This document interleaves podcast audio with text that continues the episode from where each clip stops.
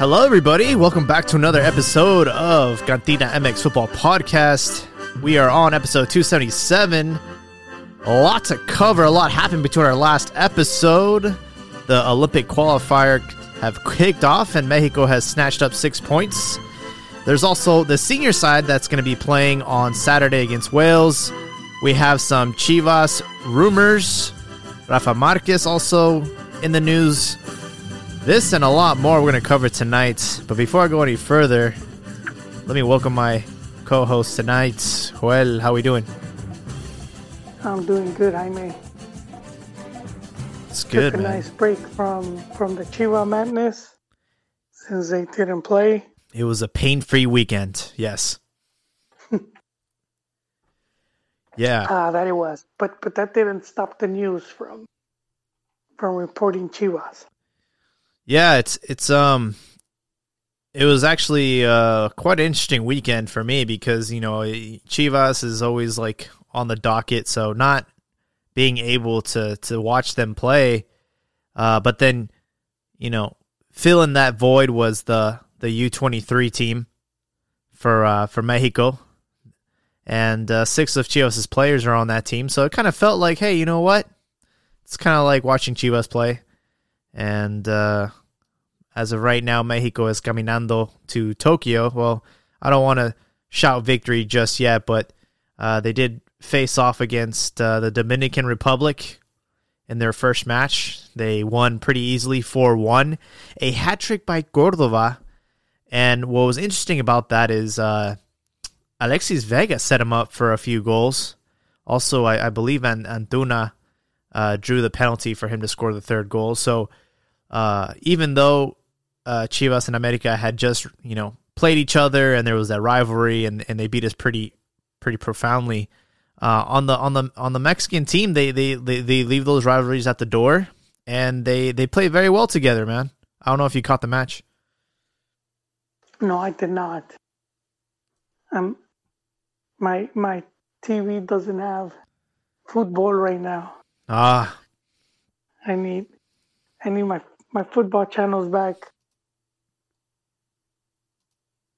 Yeah, uh, I, I believe, if I'm not mistaken, mo- all, like, all the matches, especially the ones during the week, uh, you have to have cable. They, they're not available just over the air. So uh, that match on Thursday to kick things off uh, was on TUDN. And just a lot of good synergy between, you know, Chivas and America players. Um, Cordova scored a hat trick, like I mentioned. And then on Sunday, they played against Los Ticos and they beat them comfortably 3-0 Antuna, Alexis Vega, and again Cordova. And it's like, man, uh, what's going on here where it's the same batch of players from Chivas, but uh, for Mexico, they're actually playing very well. Um, and Vucetich Well, well- just hasn't been able to figure it out, man. No, but but also the rival, you know, the quality of rival at the under twenty three level, and you know, team like uh, what was it, Dominican Republic, Yeah. not really known for football, but like overall, overall the the, the level of competition is is it is lower than Liga MX. Oh, absolutely. And you know, I did see a lot of a lot of people that had like the same opinion as me. As like, come on, man, like Vucetich, take notes. This is how you know you're supposed to use these, utilize these players. But then I then I did a little bit of digging, and like you mentioned, you know, especially for the Dominican Republic, I mean, their their main sport is is baseball. Uh, I was looking at the players, you know, and a lot of these kids are playing in like the third tier of Spain, you know, like uh, just teams that I, I mean, they're basically semi-pro at this point. Maybe they had like, And and third third tier is, you know, because they use the names different. yeah, It could be fourth. exactly, you know, from fourth from La Liga. So La Yeah. Liga and then the, the other two team. Yeah, and by that point it's very semi professional. Uh, it's it's very, you know, small small towns and whatnot. But I mean they, they have to go over there because they don't really I don't think they even have a league in the DR.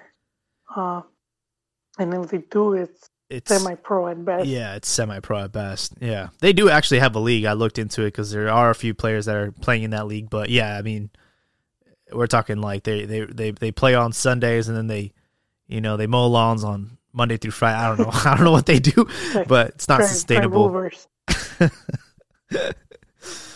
Um, so yeah, I mean, two very comfortable win- wins for, for, for Mexico. They're hosting this this tournament, so I mean, the expectation is that Mexico wins this. Um, they don't necessarily have to win it in order to qualify to Tokyo. Uh, as long as they make it to the final, they will be in. Uh, there will be two spots from CONCACAF region, and uh, tomorrow is the game that everybody's been waiting for. It's uh, Mexico versus United States, and you know, in in the last couple weeks, there's been a lot of talk about how uh, you know USA has has uh, more significant players in Europe playing for more significant teams. You know, and and all of a sudden we're we're now equals on paper. So I think tomorrow, you know, all this bullshit can be set aside, and we can actually see what the reality is. But Joel, how do, how do you see that matchup? At at the U twenty three level, Yeah, for tomorrow. yeah, same. I, I wouldn't use that. You know, youth youth can always go one way. Doesn't always transition into into the senior team. Uh, we've seen it a few times with Nigeria, where they would have really strong teams uh, winning under 17, under 20 World Cups That's right. and then and then do nothing at the World Cup. You know, uh, not that many players make the jump. So one thing I've noticed is going to under 17. You know, the under 17 tournament. So like, let's say you have a a team that did really good, like like the team. Let's say the team that won the 2005 under 17 World Cup Peru. Uh huh. That's that's 23 players Yes. close to 30 but let's let's say the 23 that went and so from under 17 to once they went to under 20 world cup from those 23 only 11 made the jump Mm, and then so that's you know that's three years uh two three years difference and then from the under 20 the ones that ended up going to under 23 olympics it was like five. Oh, wow. So you start seeing these drops, and then, you know, once you get to the senior team, uh, usually those five will make it, but only two or three will be like starters. And I'll be honest, man. I, I kind of like those odds. Like I know it. It might look bad for youth development and like, yo, what happened? You know, how do you go from like world beaters at 17 to Abañil uh, as your career? and and I'm not making that up. You know, we're, we're you know La Momia, Julio Gomez. I was just reading an article. Yeah. funny that you bring that up. That you know this guy scored like a game-winning goal against Germany in the was it the under 17? It was under 17, right? Yeah. And yeah, uh, he was he the guy that had a his head had to be bandaged. He he he was yeah That's he had, they're calling him the mummy, and he then got- he, he does the go ahead. he he does that goal like a bicycle kick. Oh yeah, yeah. Yeah, they were calling him Chingomes.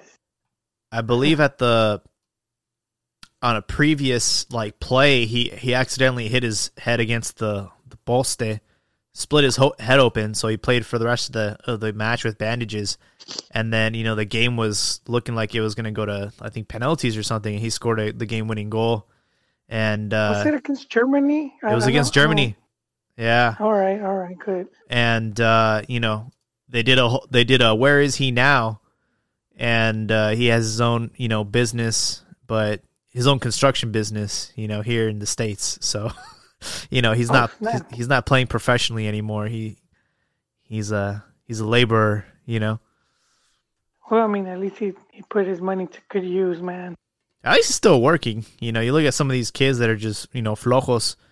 You know, they just they start drinking and then you know it gets in the way of their career and they don't ask for help. You know, um, I know like Yeah. Guli and uh, and and just to give you an idea of how things have gone south for Marco Fabian, I, I hate to pick on him, but this guy is now doing uh, cameos for fifty dollars, man.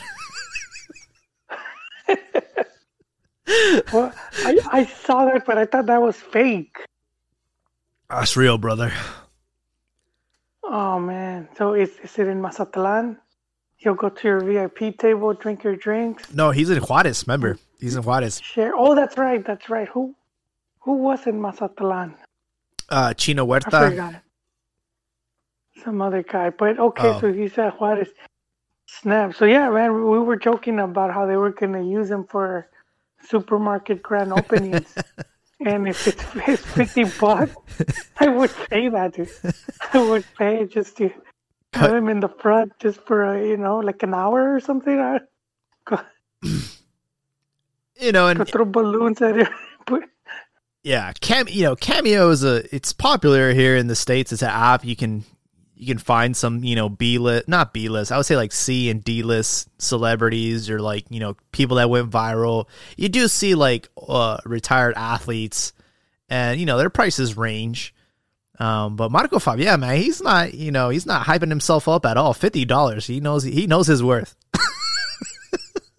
man, he just wants enough for the For for like the twenty four he just wants the caguamas, man. He just wants. You twenty four pack for like what, depending what kind, like eighteen dollars. I- And you, I will I will say this, all right, you know, fifty dollars might not sound like a lot of money here in the states, but fifty dollars can get you a long. It's like mil pesos in Mexico, you know, that gets you a, a top shelf bottle. internet bill.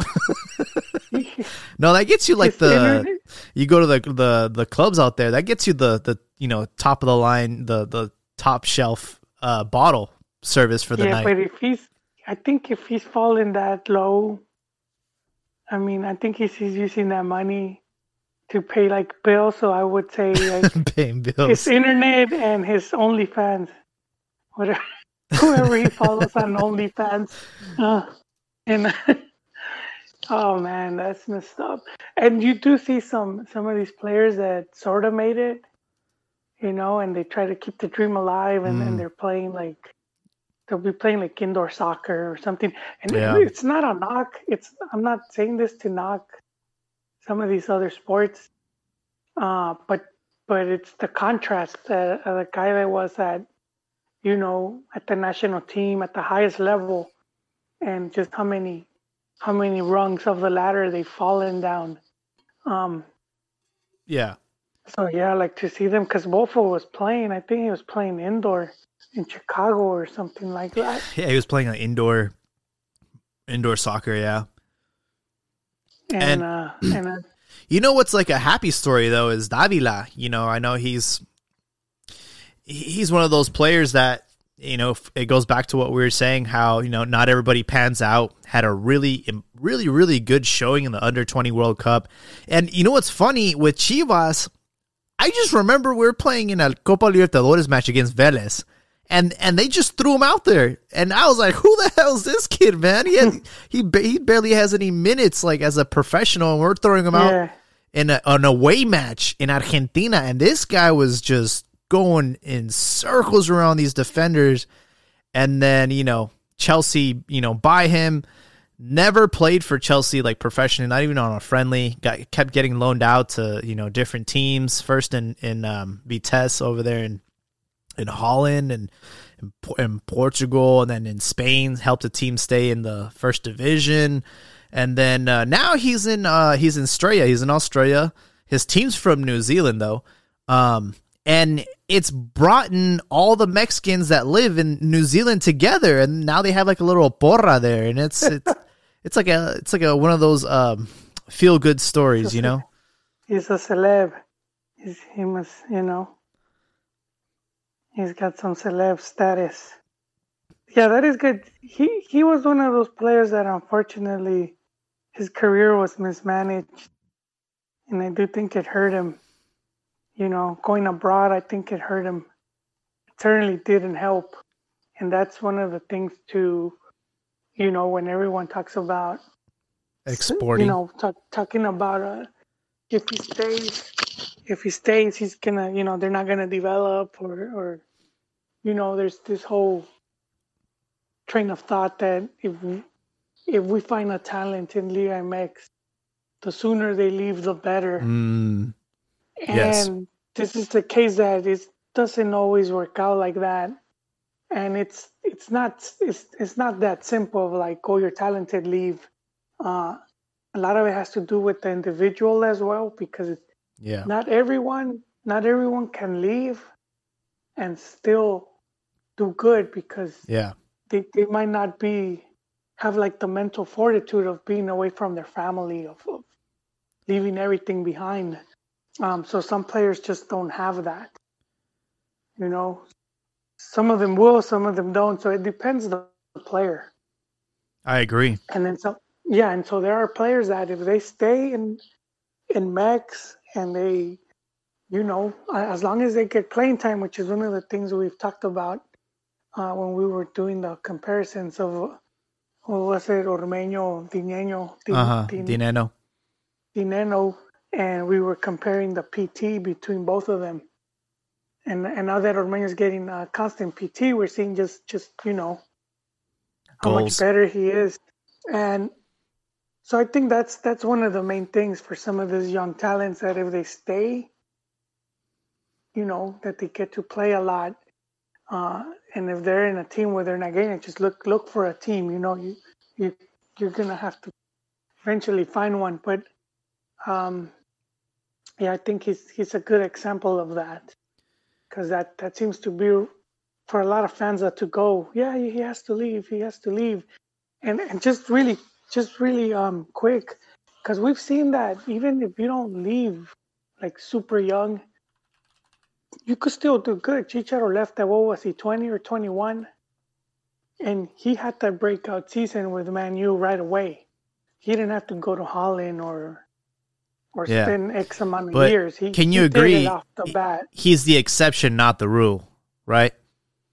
uh Meaning, yes meaning and no, like because he what he did was like unthinkable and everyone's so ready to push the button and sell these players as soon as they see a glimpse of of, of brilliance in Mexico. They're oh sell them, sell them now. But Chicharito's not a good example of of of of that. He his he, Oh, he- yeah, he's like a freaking nature miracle. You know, it was like the Virgin Mary, bro. Like that. wow. Uh, Chicharito's career and what he did in, in his first year in Europe is like unheard of. That's not that's not going to happen to every Mexican player. You know, that's why I meant the No. exception, not the rule. But go on. Yeah, it's it's it's very few. You're right. Uh, but but you know, I'm I'm I was using that as an example as that how they say you don't get they don't develop you well in Mex because and then Chicharo's uh, interesting because most people won't say that he's that talented compared to other strikers or other other known players, but he like you said, what he did was remarkable.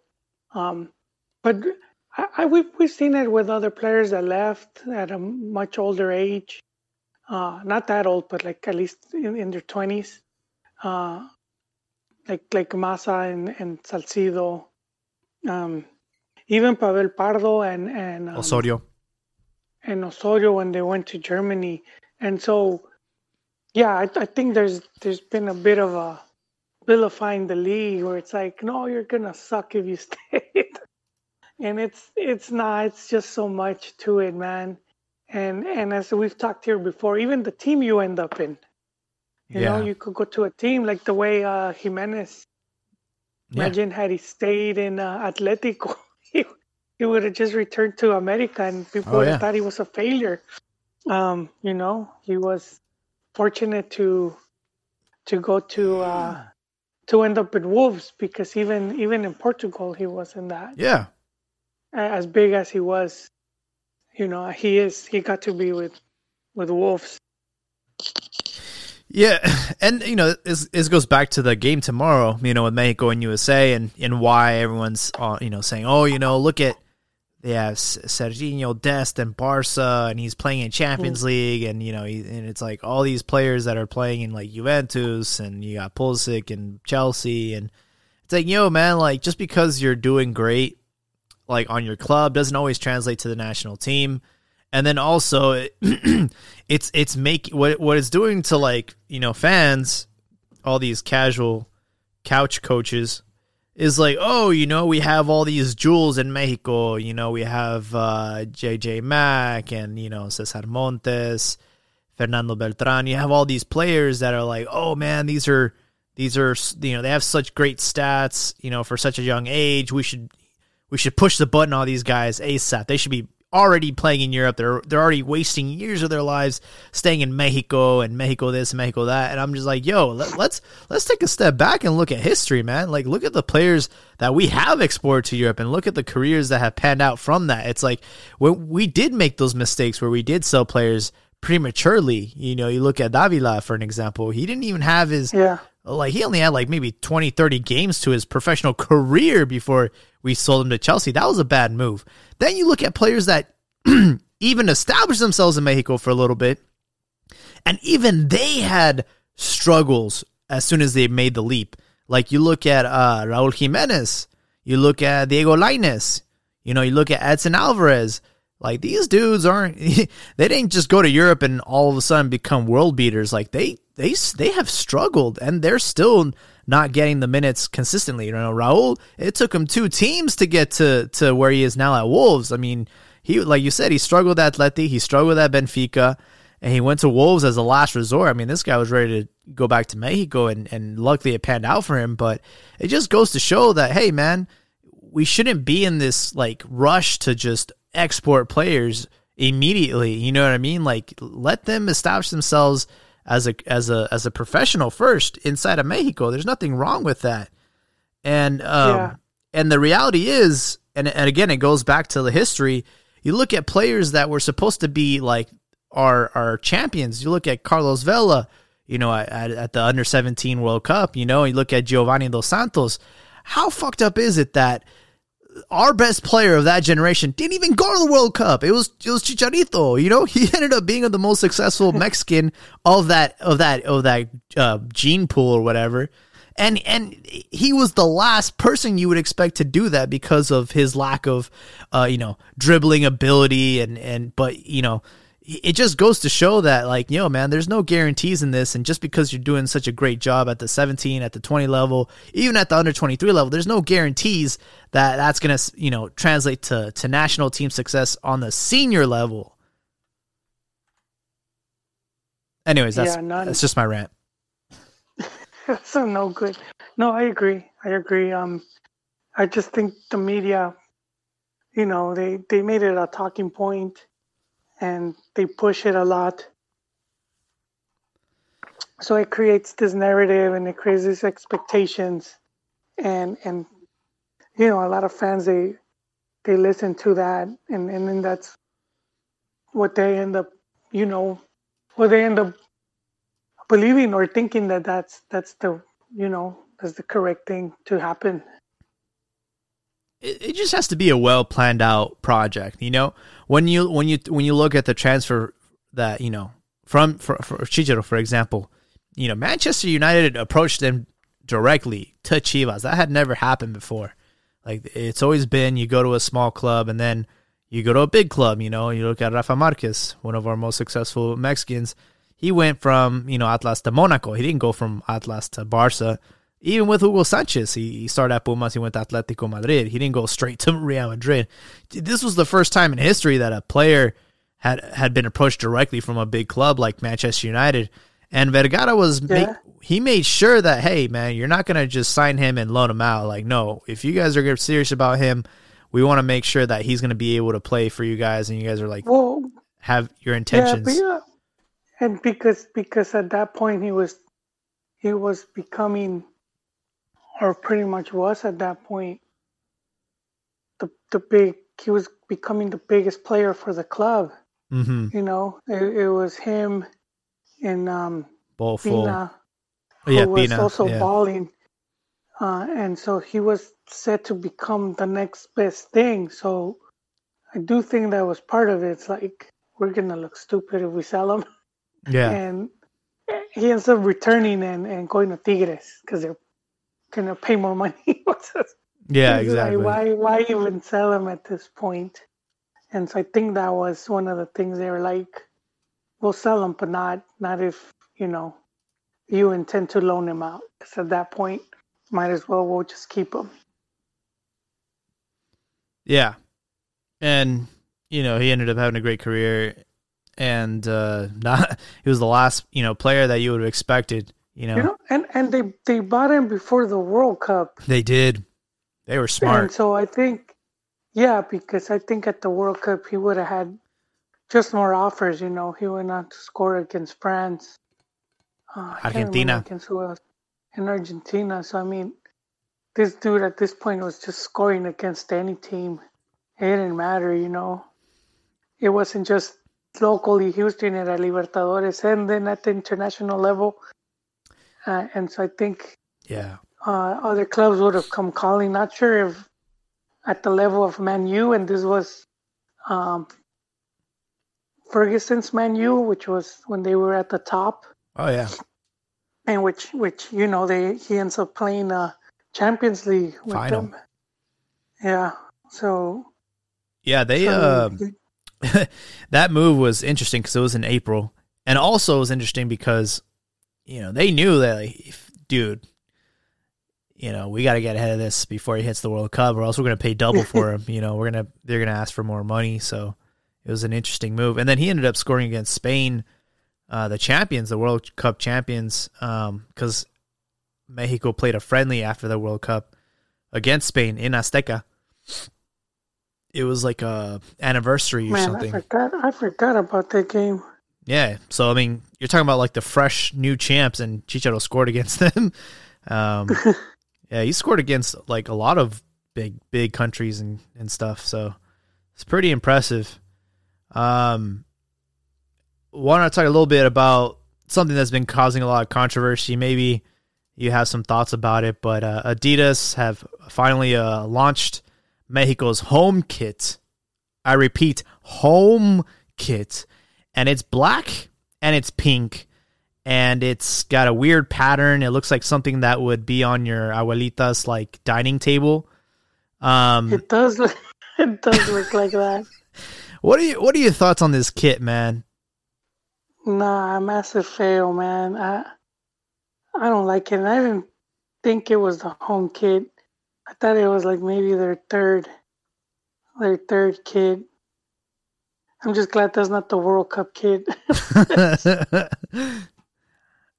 Throw away at this point. No, not a fan of it. yeah, I'm kind of sick and tired of Adidas kind of disrespecting us. You know, I think about some of the worst kits in history for Mexico. Um, one of them had to be like the. I was not a big fan of it, and I'm surprised that I got this kind of reaction. But the the 2014 World Cup when we looked like Power Rangers and also Charlie Brown characters, those are just terrible oh, yeah, designs. The Charlie, the Charlie Brown one, yeah, that one sucked. and a lot of people like got upset. And they're like oh that, i love that kit that kit was awesome. And i'm just like oh well you guys are part of the problem because adidas can at this point they can put anything on a, on on that shirt. They can they can get one of those little like you know emojis little little poop emojis. You can put that on the middle and and do the do the whole kit like neon green. And it, it'll sell millions because at this point adidas will it, it doesn't matter bro. Everyone's buying this kit. It's just mexico's a very big I, I wonder i'm actually curious to see how many kits they sell and like who's the most like uh selling jersey. I think mexico's got to be at least in the top five in the world. Maybe They even in top the three. top five, and I think a big part of it is just because of the brand. You know, they see the um, they they just they see the brand, they see them the Adidas. It's sort of like Nike yeah when Nike did those. Mexico was Nike, and they were doing cookie cutter kits. yeah Basically, every other team had the same pattern, just That's different right. colors. And um, yeah, I I didn't, I didn't really like it. I was not a big fan, and I, I do think they should. Well, I mean, at this point, they go with whoever gives them the most money. Uh, unfortunately I would have said, you know, if you want, if you want a cleaner looking kid, or more, not cleaner, I should say more unique, you know, style that stands out. There are other brands that will probably just go all out because, you know, um, Adidas, Nike have all the top teams, so they need they need if they get a team of Mexico's caliber, which which is as we speak, Jaime, top 10 in the FIFA rankings. Yes, sir. Number nine. So if you have a top 10 FIFA team, you want to roll out that red carpet. And we see, you know, stuff like Umbro and, and, and, um, which Umbro did have Mex 94 World Cup. I like those kids.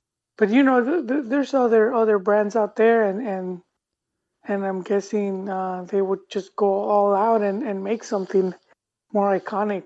Um, you know, ABA Sport, which was the Mexican, you know, Mexico brand, they, they ended up doing what is, I guess you could say, the most iconic kit of Mexico with the Aztec. Hundred percent. The the even though it's like uh, if if you look at the um the design, it's a poor design. Is it? yes, the design of it.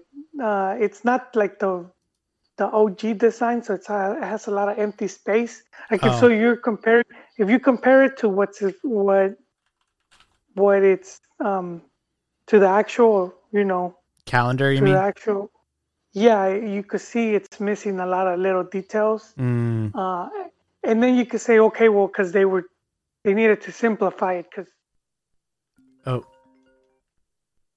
you do like a vector to print it into the yeah. So I mean, yeah, I guess you could say that. But even now, if you if you are to Google like vector, Yeah. just- you could Google vector uh, as the calendar, whatever, and you'll see that design with like more detailed, and it will still look clean, but it'll look way better. So when you're looking at the, you can see all that empty space because it's missing a lot of stuff.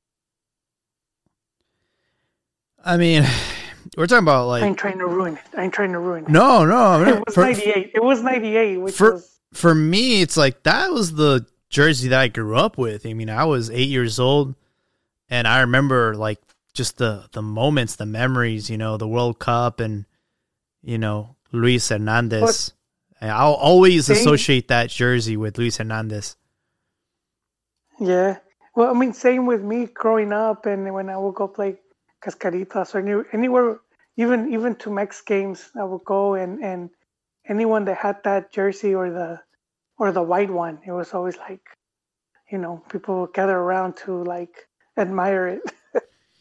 Yeah, in fact, my first team that I ever played, you know, soccer on, I was five years old. Um, was that we wore that jersey, man? It was just amazing, and uh, you know, you're talking about a domestic brand, a, brand that understands the culture and understands the history, and uh, it's it's time. You know, I, it's it's unfortunate how like this has all become like football's a big big money maker now, and Adidas can can just print money by do just continuing to be lazy and continuing to just not take too much effort. You know, when it comes to a, a country, country like Mexico, I would much rather give our business to Charly or you know another Yeah, another brand, Pirma. You know, like just give it to a Mexican, you know, brand, and they would know how to do it. They wouldn't you know disrespect it with a pink and black jersey. Nothing wrong with it. It's okay to experiment. I understand we're in modern times and it's you know right now like the whole trend is to be uh, bold and to be sort of uh, controversial. You know, you look at Juventus and what they did with their with their um with their badge. You know, they, their iconic badge. They put just two J's and called it a day. You know, they did it oh yeah, man, that's yeah. So I understand like sometimes you have to be bold, but you know, do it as an alternative kit. Do it as a fan edition. Don't do it as your home kit that we're gonna have to wear for you know. And then I guess it's it, it makes sense because it's like we're all these partidos moleros and these Mickey Mouse cups, like you know the Gold Cup in the summertime. This is what we're gonna be wearing. yeah, man. It looks like a blanket. Oh, yeah, yeah, it's pretty bad. Um, it might be one of those things that you you know you see in person, and it might you know you might grow on you, but at the end of the day, it's black and pink. Maybe maybe more appropriate for the femenil, um, not so much for the men. And I understand like it's Mexican pink, like it's a it that's actually like a color. But um, I don't know, man. Just not a fan. Yeah, it's Um, I have a question for you, and then we'll wrap up the the selección stuff. Um, you know, assuming that we do go to the to Tokyo, you know, Mexico will have three players over the age of 23 uh, that will join the squad. And uh, who would you who would you call up to to take to Tokyo? oh man, you know what? My first name on that list was Jimenez, Oh, and unfortunately, you know, he might not be match fit, so that that just sucks, you know. yeah, Uh, I think Chucky, Chucky could very well be in that list. oh, interesting. The the Chuck man.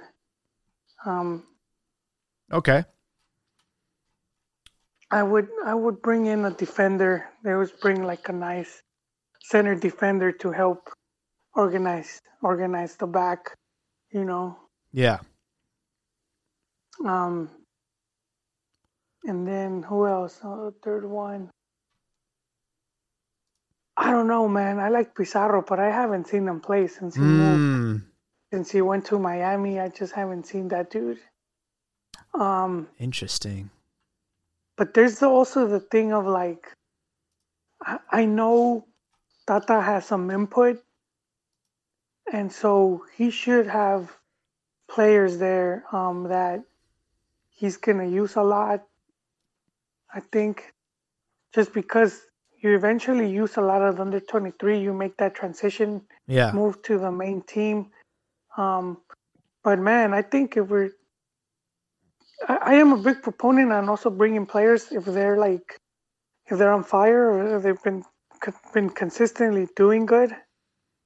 And so I know like under 23, like over 23, so Tecatito and, Chucky are, are two Mm. two players that I would definitely have right there. Uh, and then like a center defender, uh, uh, you know, with experience. Yeah.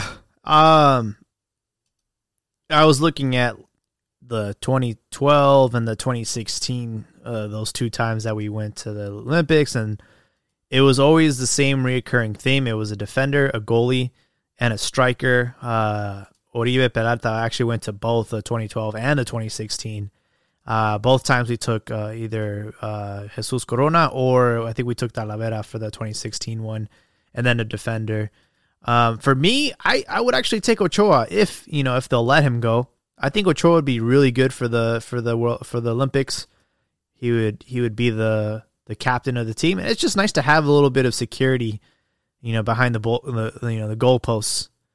Um, yeah, he's really good. I, I I think it's just easy to just pick a goalie uh, with experience. I think that's like the most vulnerable position, especially in a in a in a in a you know official tournament, international tournament. You might have a lot of butterflies. You might be nervous. You might you know slip up and and accidentally cost them a a, a game. So to have experience in the goalie uh, position, it just makes sense. Um, and then Yeah, my especially, if- especially just really quick Yeah. to add on to that, especially if the goalies you have aren't getting, you know, regular playing time or they're not playing at a higher level. yeah, exactly. Yeah, um, I I'm not really familiar with the uh, goalkeeper that you know Mexico are using right now for the for the 23. Um, he just hasn't had that many opportunities, you know, for me to to really judge him. You know, unfortunately against the Dominican Republic and uh, against Costa Rica, they're just what that guy could have been reading a book the whole game. You know, it was just not much action for Malagon, uh, who who has been the starter for the last two games for Mexico in the U twenty three. Um, my second player that I would take, it's gonna be a toss up because I would like to take um like a center defender, you know, maybe uh, Carlos Salcedo, maybe uh, Nestor Araujo, may, Hector Moreno, even you know, even though he's kind of old.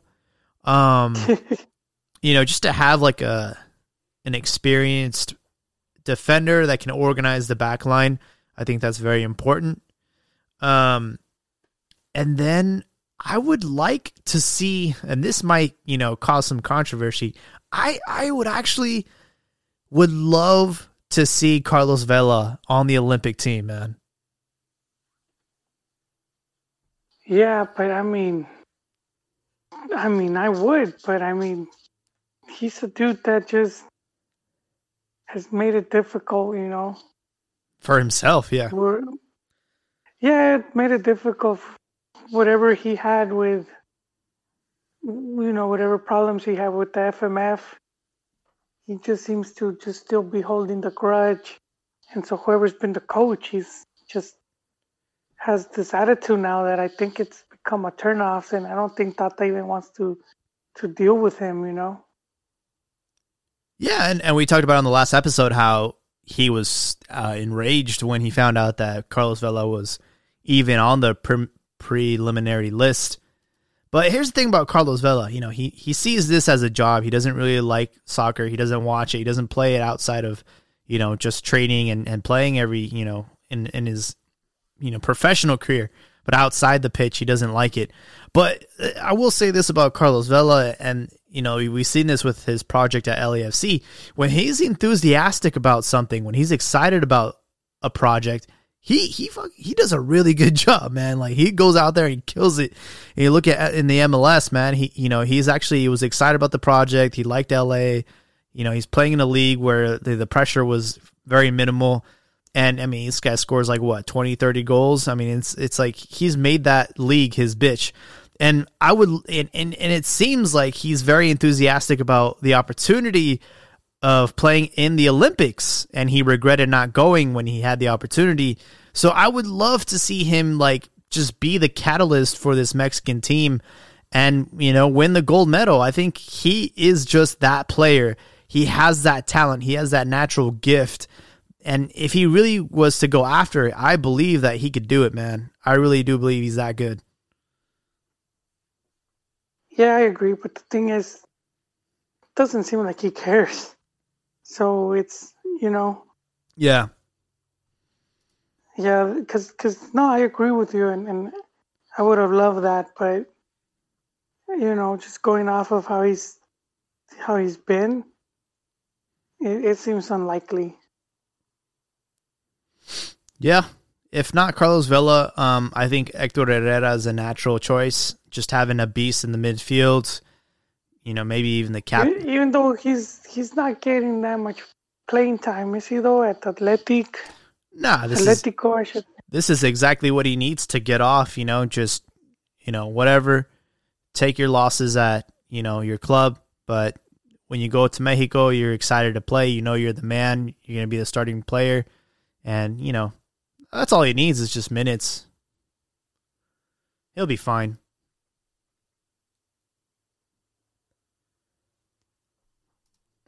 The um, the senior side will actually be playing as well. So there's a lot of action going on.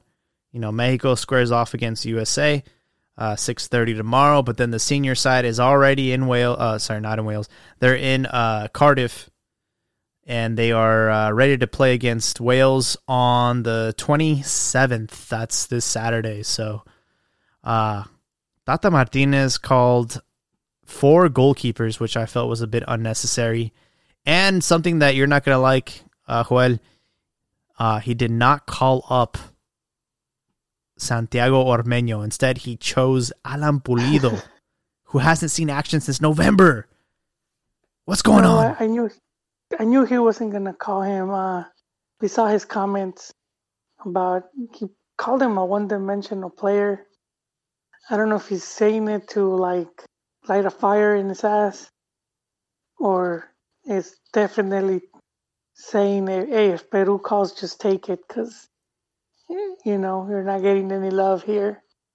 And again, I'm I'm gonna stick with my guns about calling in players that are in the moment. So I do think uh, in that aspect, Ormeño is more deserving than Puli. But I guess you know, if if Tata is Tata's team, if he's doing the long term plan, uh, I think he has called Pulido before, so he knows what he's working with. So, uh, you know, I, I really can't. I don't like it, but I'm not gonna criticize uh, Tata on that, man. It seems like know? maybe he's adjusting uh, Mexico's style. Maybe they'll play with a false nine just due to the fact of how the circumstances have changed. You know, I think that that really was counting on Raul Jimenez and maybe even you know building the team around his his position. Now that that's in in jeopardy, we don't really know the circumstances with Raul if he'll ever be able to play at the level he was playing at, even when he does come back. So, you know, once you eliminate Raul Jimenez from the uh, from, sorry from the from the chalkboard, you gotta you gotta change things around, you know, because the reality is, and I've said it before, you know, we have a striker crisis in in Mexico. You know, once you get rid of uh, Raul Jimenez, you know, who's next in the depth chart? Uh, it, it, you know, it's JJ Mack, but he's gonna be uh, in the Olympics. And then after that, it's like, well, Chicharito's not really been doing well. So then you have to Yeah, look at what Henry Martin, Alan Pulido, like. Well, So it's like we really don't have like a stud after those. no, we have a few that we're hoping could turn into a stud.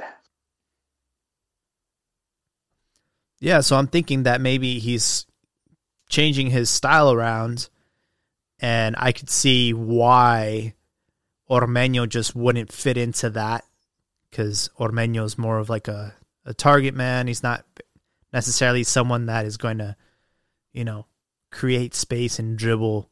He's going to be the the player just waiting for crosses and I mean he's scored a lot of goals, you know, and I just it's just a shame that he's not even get the opportunity. And at the same time, uh thought that was very quick to cap Edson uh not Edson, Efrain Alvarez, who is, you know, he's he's unproven. I understand he's Mexican American and you know, Mexico's really trying to uh, claim him before United States do, but uh, another undeserving call up in my opinion with Efrain Alvarez. Yeah, I I don't even know where I stand in that issue, Jaime. We'll have to wait and see. But I mean, the reality is, uh, he's a LA Galaxy. He really hasn't panned out the way they've probably thought he would, and right now he's kind of just in limbo. You know, both the United States and Mexico want him, and uh, you know he has to make the decision. Right now, he's he's going to be playing for Mexico, um, but that might change. I think maybe Tata just wants to see what he's made out of and see how he uh, he handles being in the same training camp as like, you know, Tecatito and Chucky Lozano. You know, I mean, imagine you're you go from being in the training camp with like, I don't I don't even know who's playing for LA Galaxy right now, and then you go from that to you know training with you know some of the best you know players of your of your country. Man, it's crazy. Yeah. Yeah, so I take you're hyped for the Olympics, Jaime. Uh, I mean, we'll see. We'll see what happens. For me, I've never. Unfortunately, the Olympics doesn't really have that kind of prestige. Uh, compa- Mm. compared to a Copa America or you know like a Confederations Cup, I think the Olympics is now starting to get a little bit more recognition as far as like men's soccer but it's never been like a, a big priority or something that I really had um, on my radar. Um, but now I, I guess I'm more excited about the the prospects that are in that cup now. You know, especially now that you have like six players from Chivas on that team. I you know it's something to look forward to. It's probably more exciting to watch than you know watching these Copa uh, Oro games that are going to be pretty pretty bad. Yeah, It's like, come on, man. We're that's true. playing against like the Cuba and the Puerto Ricos of the world. It's like, come on, man. Like, we should be playing in Copa America with Colombia, Argentina, Brazil, Chile. We should be playing against those countries. Yeah, that was that was a nice tournament, man. I I love that tournament. And it's crazy because even when Mexico uh, had to compromise and start taking their B teams, I mean, even those players that went got valuable experience. I mean, I remember uh, Vuoso, right? I mean, he he helped uh, beat Chile, did. right? he did. I don't know if it was beat or Thailand, but yeah, he scored. He scored against Chile. and they they partied after with whores, Oh, and then got robbed by them, and then snitched on themselves. Yeah, they did. Oh man, you just can't make this up in Mexico. Um, going into the results of match week 12 very quickly. It was a pain-free weekend for us because Chivas weren't playing.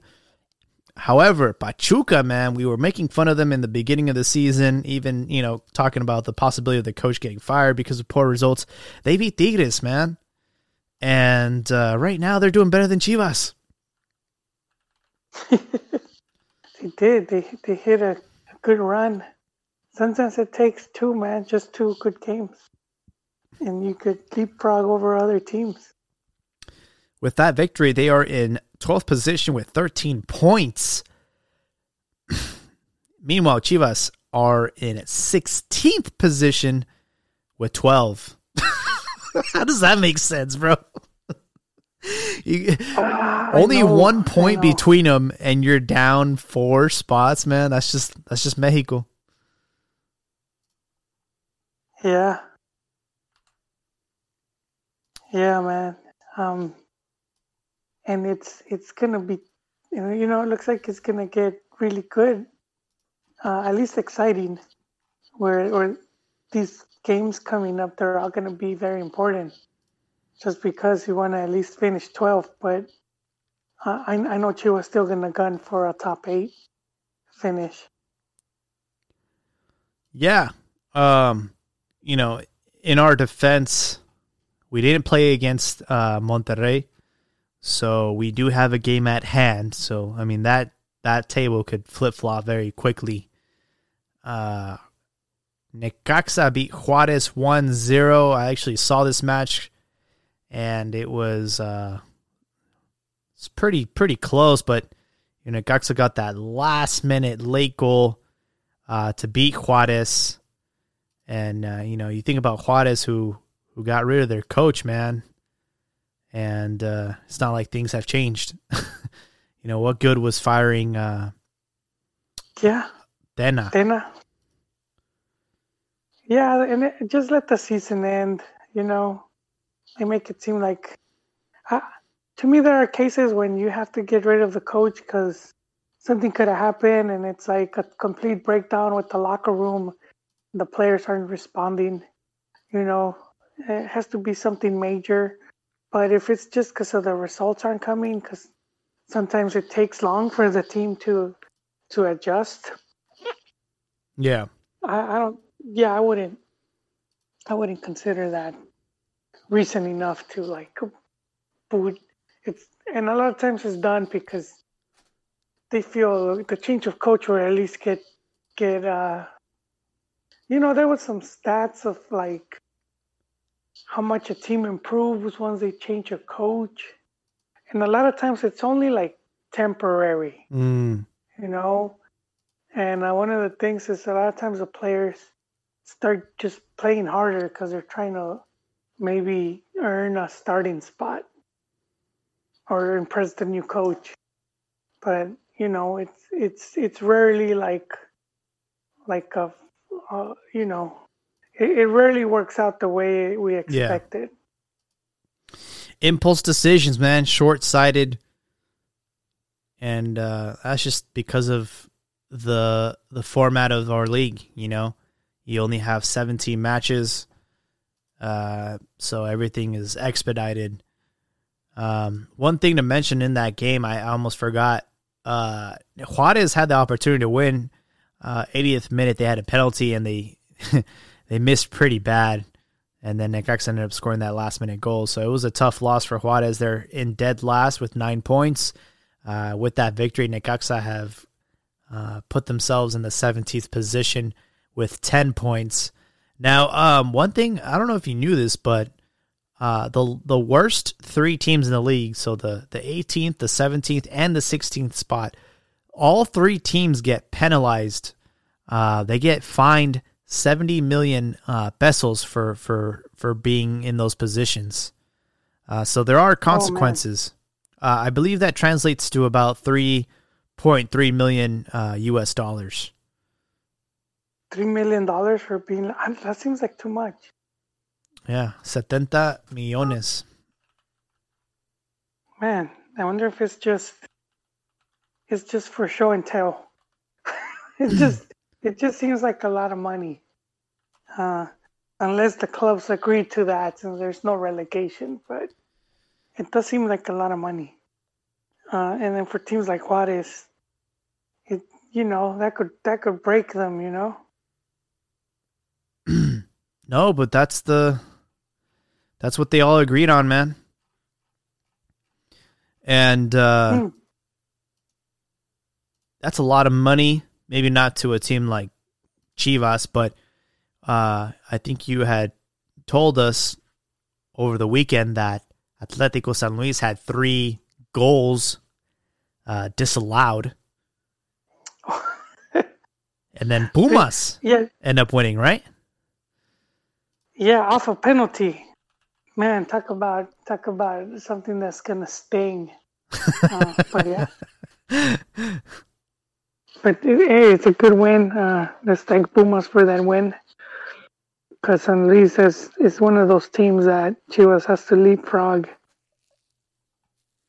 And it's one of those um, decisions, and one of those, you know, as a referee, I mean, that could cost you $3 million, you know, because as of right now, as far as the because uh, in Mexico they don't do it by oh you ended up in in last place.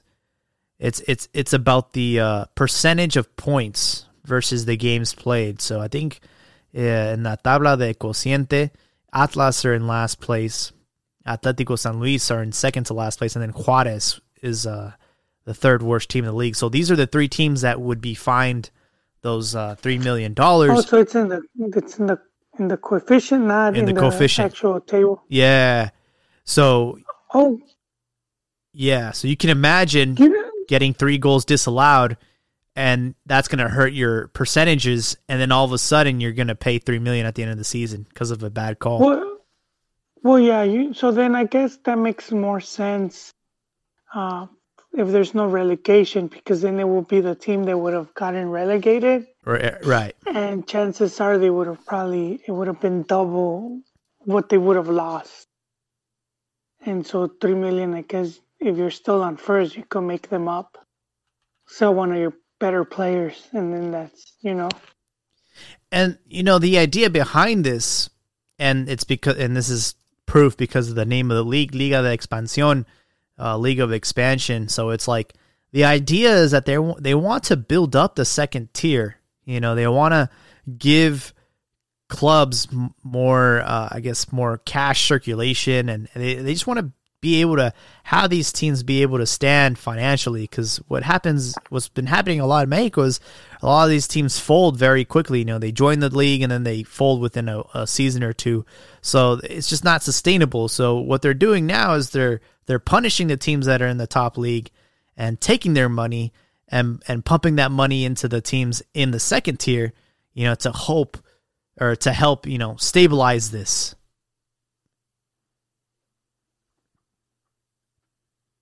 I guess that makes sense, right? Yes. No, yeah, yeah. But I, I, I still think for that league to improve, they're still going to need, they're going to need like a TV deal, some something along those lines to help, you know. Well, um, uh, that I was just watching uh, Tapatio play because they played today, and it was on TUDN. I wasn't on uh, like the the channel itself, but you could go on TUDN.com and watch it for free, or on the app. So you can actually watch these games on TUDN, the second division teams. And I think uh, certain certain clubs are on Fox and others on uh, ESPN. So there, there, there are TV partners. Okay. And I was actually watching Tapatio play um, because a lot of you know Chivas' players are on there. So, for example, Fernando Beltran, uh, he was the starting lineup today. He was one of the best players on the pitch, and uh, you know we do have some some drama and some rumors going around with that. Uh, Joel, what's going on with Beltran and Vucetich? Well, I I mean, it's it's rumors, but the rumors are saying that he just doesn't like him, and I I think that's that's where it's worded, you know, to to cause more. Doesn't like him could be probably doesn't fit into his system, or he doesn't feel that he's, you know, he feels the other guys are better. But so he's saying that he's he's erased them from the team, and how uh, he's they're gonna send them to Pachuca on loan in exchange for uh, Victor Guzman. It just the whole. I've seen these type of deals. So first, it doesn't make sense. You know, send send this dude on loan, and and we're. I, I'm guessing they're still gonna pay for Guzman, and but then that's just kind of the part of the deal, so that in case they can't find someone, they still have a player there. Yeah so I, I don't know. I, I mean, if it's a bit of a contradiction at the same time, because if he's not figuring as part of the club, then why not just sell him? You know, what was the point of sending him on loan and, and with no option? They said no option to buy. So what's what's the point of that? Why would Pachuca even play him if they're just gonna return him at the end of the season? They don't have a chance to keep him. So I don't, I don't. What's that thing they do in Indian weddings? The dowry. That's what Beltran is. He's the he's the dowry. it's like, hey uh, man, yeah. we're gonna buy uh, Pocho Guzman from you, but uh, you guys got to give us something in return. And uh, Vucetich is more than willing to give away uh, Beltran in exchange. Yeah, and you know, and this is the other thing because this is why you have someone like Pelaez because that's this is where their role is. is their role is where he would be like, you know what, you know, yeah, he's part of he's he's he's uh he should be the mediator. They, they, they protect the they protect the squad because they know if if uh, they don't let the coach just turn things upside down because the coach might be gone the next day. Yeah, you know. So that's that's where you have the the sporting director or the whatever they change the names all the time, but it's, well, it's kind of the same role. But it's sort of like this is our plan, you know. This is the squad. These are the players we're working with, and so the coach knows that going in, and this is what you have to work with. Uh, and and that's that's how they do it when they have the GM. Other clubs they bring in a coach and they're like, okay, what do you need? And then the coach just does what he what he feels is best. And then when the club ah, this this stinks. They bring in some other guy, and the other guy usually starts from scratch, and you see these these, you know, com- complete shakedowns of teams. But since Pelaez, we're seeing he's he's been playing a big role in who comes in, not so much not so much who the coaches. Well, it kind of goes both sides though, right? Because you know you're in charge of hiring the right man for the job and you also have to provide him with with the appropriate tools to get that job done. So I can understand why Vucetich would demand, "Hey, we need this player. We need Pocho Guzman." And so I can understand that side of like, "Hey, man, like, what do you expect me to do with these players? You know, I need this player." Um, so I guess that's where like they're sort of doing a compromise. We're like, "All right, well, I can get you, you know, Pocho, but we're gonna have to get who know who who who here don't you rate or who here kid is expendable? And I guess you know he threw out that name Beltran, and it's such a shame because he's he was going on a great trajectory, and uh, you know he's been capped for like Mexico and stuff in the in the under you know twenties and twenty threes. I mean, and just to be like just discarded like that is just it's a problem, man. Like you can't just do that. Well, even the under 23 discarded him, right? Yeah. His entire just like trajectory has been, you know, put to a and halt. I, and I, yeah, and I wouldn't put it on Chivas that they did it because, I mean, we're seeing Bully getting called up, and he hasn't played in a while. yeah, So it's Yeah. up to the coaches, man. it's the thing is it's more cutthroat when you're under you know under 23 because all those players are you know fighting for a position uh, uh for the Olympics you know so there's little little less wiggle room um and if you're not in rhythm you're they're just they're just not going to pick you you know what I mean um it's just it's just a shame that this is going on you know and it kind of goes to show that you know, maybe Vucetich, you know, isn't the the right man for the job. Um, but we're gonna have to. Unfortunately, we're just gonna have to stick with him until. You know, maybe he can get the job done, but you know, at least right now the thing is, is like, yo, the real reality is, look, Pocho Guzman is not. We're not gonna be able to get him right now. So just use what you have. You know, I understand Lalo Torres might be the better player, but it doesn't mean that you can't. You know, put Beltran in especially when you know we're doing so bad. You might as well shake things up, and he's been doing great at Tapatio too. So it's like it's kind of hard to ignore. And uh, was actually seen um, in his he was watching the game today, and there's another kid, uh, Zahid Munoz. Man, he scored a golazo. I uh, gave Tapatio the the game winning goal, and uh, that's another name that's been uh, you know, picking up steam. And, you know, I think he already made his pro debut for Chivas. But Zahid Munoz, man, don't sleep on this kid. He grew like damn near a foot. You know, his Wikipedia still says five seven, but this dude's like six something now. And uh, he's, yeah, dude. I think he's. Hasn't been updated since he was 12.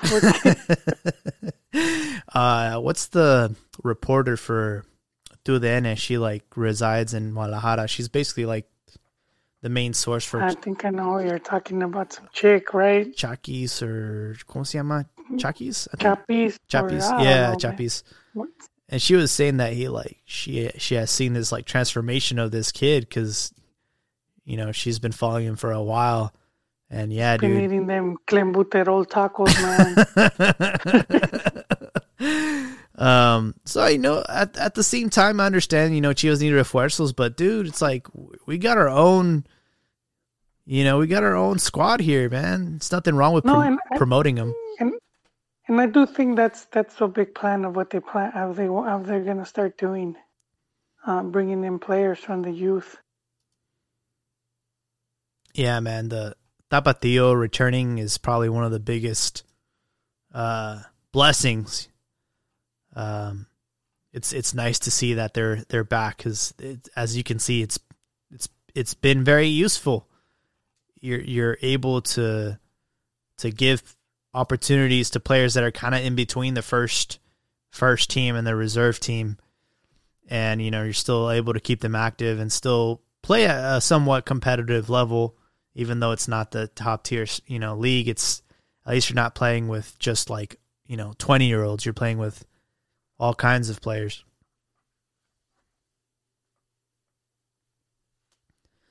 Uh, yeah, I agree. No, agreed. Agreed. Yeah. And they're doing well. They're in first place. It's just like, hopefully, we can get that to translate to the to the senior side because uh, Chivas need to get out of this hole. I think the break will do them well. Uh, I believe their next game is oh, I had just had on the top of my tongue. They're playing Santos next on on Sunday,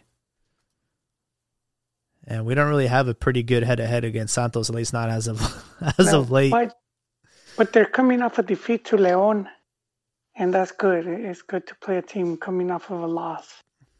Um, that's right. You know, uh, and so I mean, just also coming off a loss, but they had a whole week to lick their wounds. yeah, uh, to, to, get ready.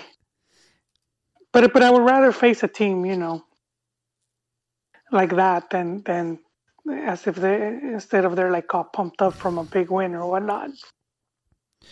Yeah, absolutely. And uh, after that, they play Cruz Azul. Uh, Cruz Azul, who just won their tenth game in a row against Atlas. although the score might say 3 2, it's a little bit misleading uh, because they had they were up 3 1 and, and Atlas ended up scoring uh, you know late to make it look like it was a close game, but it really wasn't a close game. Cruz Azul was in control of the match. And uh, yeah, man, they're in first place. Uh, are do you think that they're they're the real deal, or do you, or do you think they're? No, I do. No, Yeah? I do think.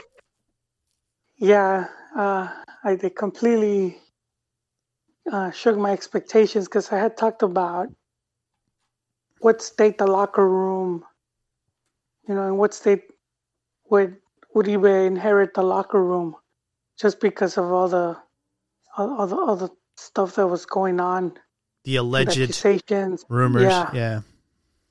So I'm like, man, is is he? But man, this dude, he came in, dude. He fit like you know, perfect, dude. Fit like a shoe, or however the saying goes. Um, and he has the team firing on all cylinders. And so, I, and and it's a team that's been strong. So it's not like, you know, it's not like, um, he had to, he had to work miracles there. It was already a strong team, True. a team that had been, you know, winning games and whatnot. But I think uh, the big aspect here would would be like on the mental part and keeping the team motivated. And I think he's he's done a really good job of that. And so I feel that they're definitely they're definitely contenders, man. Especially when you have um, you know, the the previous finalists not doing well, no Yeah. longer hot. They've cooled off. Pumas Leon, both of them, they're pretty tame right now. and then you have Tigres struggling. Tigres was, would be like the other huge team to worry about. It's true. And Mon- Monterrey, well, Aguirre just came in, so that's. I, I still think they're strong, but, um, I, you know, I think they're the dark horse. And then there's America, who's been red hot too. So, uh, I'm I'm sticking to my guns, Jaime. I'm seeing a, a classic, clásico capitalino in the final for the final. As things stand right now, unless they cross paths before that, but man, it's looking like those two teams could be the finalists. It's Which a make my other prediction look bad. It's that an- America yeah. was gonna crash. no. It's it's the most. uh It's the, it's it's the prediction that makes the most sense right now because we're 12 games in, and you know for them to win 10 of those in a row, I mean it's like who's going to stop this team? But you know there's still a lot of football to be played between now and once the playoffs start in May.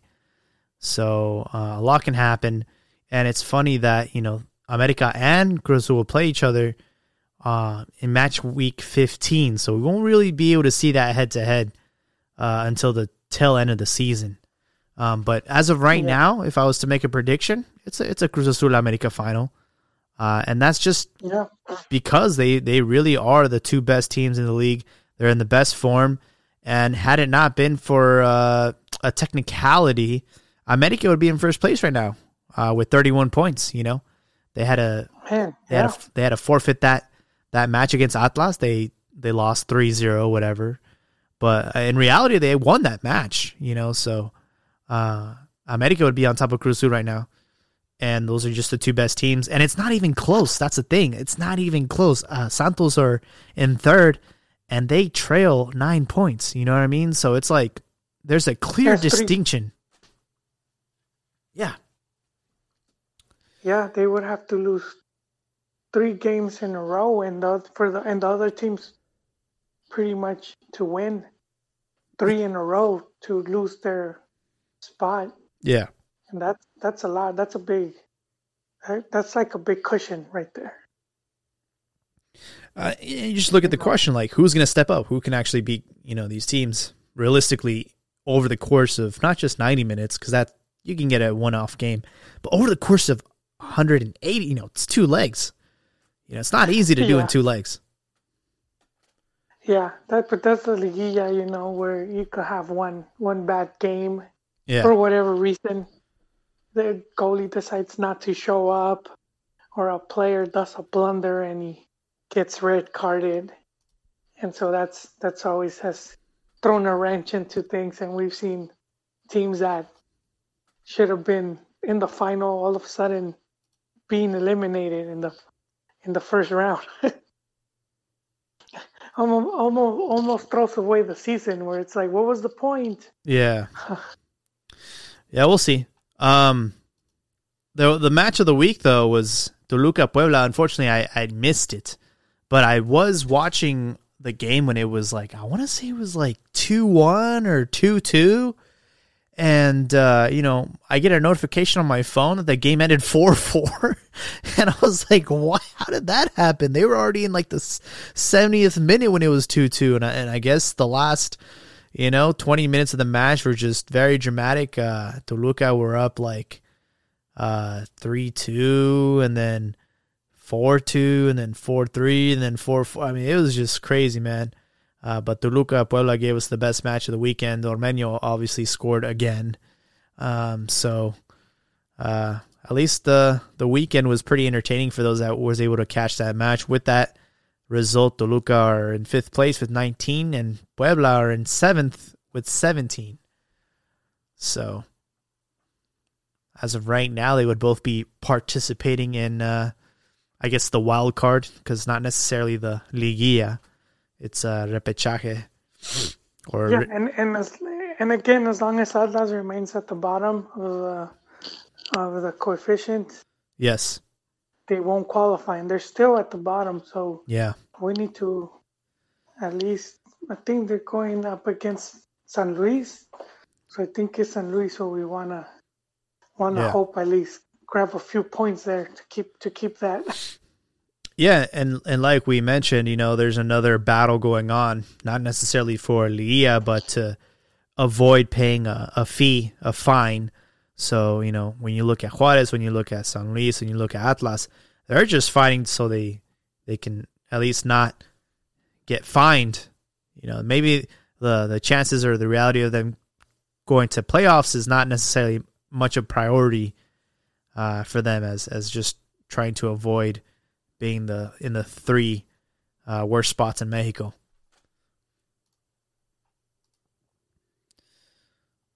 Yeah, man. So, what an episode we had tonight. A lot of selección talk. Uh, there was one last thing that kind of happened very uh, and that was uh, Rafa Marquez tweeting out that he has uh, he was grateful for the opportunity uh, to coach RSDA. Uh, they're a third tier side in Spain, and I guess he resigned and uh, he's no longer their coach. I didn't even know he was coaching. Me neither. So I have to wonder if I'm guessing he was coaching. Um,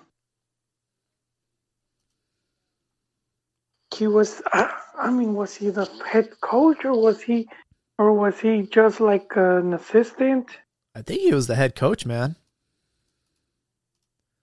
So, damn. That's what I'm nobody saying. knew. Cause I mean, I thought he was. Okay, here's uh, I found something, and this is from. Hold on. This is.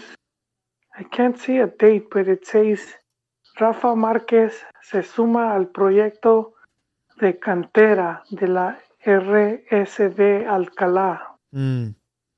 Será el entrenador del cadete A del Alcalá la próxima temporada. So he was the youth coach. Wait, what? When was that posted? I can't see the date, uh, man. I'm trying to look for the date, but it it just has um and it's talking about he's preparing himself for the UEFA Pro uh, coaching license, which we talked about here. We did, yeah. Uh, so he's talking about how he was going to have the cadets. So I guess that's, that's the name for their cantera. Yeah, it's interesting. Um, because we had just brought it up about you know him coaching in Europe and him getting his uh, license and all of a sudden he already, you know, he already quit a project. Um, but you know, there are people that were saying that uh, there's a lot of talk about him uh, being approached by Barcelona, so he might be. I got I got a date, so it was from last year, August third. Oh wow! And he says uh, Rafa Marquez begins his career as a coach in Europe, where RSD Alcalá. But it's saying um, el mexicano debutará en los banquillos del cuadro español al frente de la categoría cadete A. So I guess he was coaching the youth team. Okay.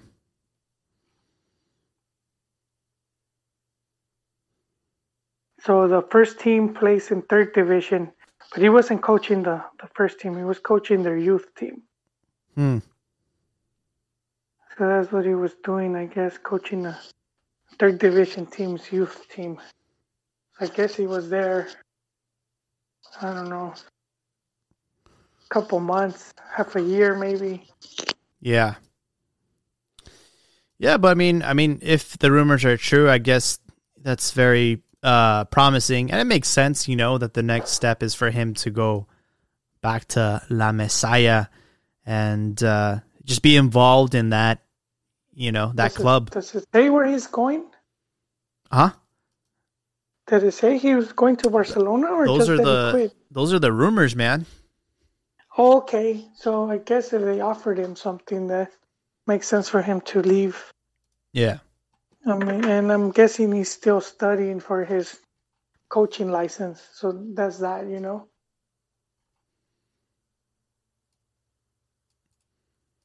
So we'll keep tabs on that. Uh, and then one last thing before we have our closing thoughts, there will be a return of the Leagues Cup. I guess it's uh kind of reminds me of like the Superliga where Mexico and MLS teams would play each other. Well, it's, Yeah. it's coming back, and this is great news for Cruz Azul.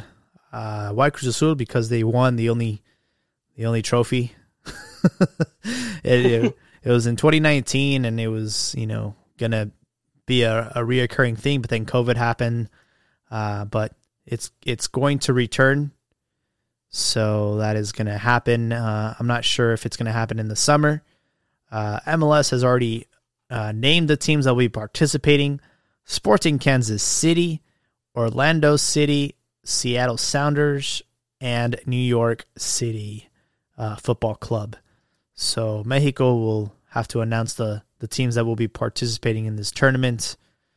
Um, but again, there's you know this idea of Mexico and, and USA having this joint league or this joint you know this is just one of those sort of ideas of of having a tournament that involves both both nations. Um, but yeah, that's uh, that was announced today. So Yeah, I know, I don't right? know. I, I, don't- I don't feel excited, but who knows? Once it starts, I might change. Uh, there's also going to be uh, Campeones Cup, which is, I believe, the winner of the MLS versus the winner of the Liga MX.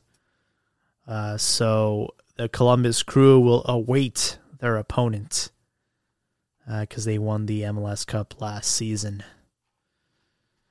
Hmm. with Zelarayan. He was from uh, Tigres. He went to uh, Columbus Crew as a DP and in his first attempt won the league. But that is all I have for for y'all tonight. Joel, do you have any closing thoughts? Ah, no, no, not really. Who, who's going to win tomorrow, USA or Mexico? Ah, that's a tough one. I don't know. I don't know. I, I, I just wouldn't go chicken little. The sky is falling if Mexico loses. It's, it's youth, man. It could go anyway. It doesn't mean anything. Well, I don't say anything, but it's not. It's not de- defining. You know, it's not gonna be defining. Um. No, but I think I'm a. I'm a. I'm gonna keep an eye out for that. Definitely. Jaime, what's your? Um, prediction? the conservative side of me, you know, the one that's not trying to be a fanboy, is going to say it's going to be a two-two draw. Um, Sounds good. I think it's fair. Uh, I will say that the amount of talent that uh, Mexico has brought to this you know tournament, it's kind of unexcusable for them to to lose, especially being the anfitrión, you know, being at home, being the host. Uh, there's just no no way that they can allow themselves to lose this match. So uh, I'll I'm gonna stick with the with the two two. I will say I've been really enjoying the offensive uh, powers of Alexis Vega. He's really been enjoying his football. It's made me forget about JJ Mack, you know, because JJ Mack uh, didn't play the first game; he was injured, and then he got a little bit of, of minutes in that Costa Rica game. Um, so I like Alexis Vega has just you know taken the round uh, the reins, and uh, he's been really he's been playing great football also with Cordova. So uh, I expect those two to to have some action tomorrow. Uh, but I, I'm gonna say two two draw. That yeah, that sounds good. I'm I'm gonna go with that too, Jaime. I'm gonna copy. I'm gonna copy your your uh, your prediction. Awesome.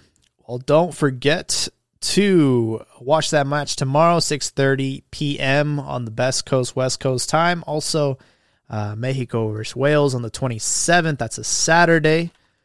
Be there or be square. Uh, that game is going to be at 1 p.m. Uh, there will not be uh, any Liga MX action this weekend, so everybody will have the day off for that. And uh, hope everyone has a great night. Thank you guys for your support, and hope everyone has a great night.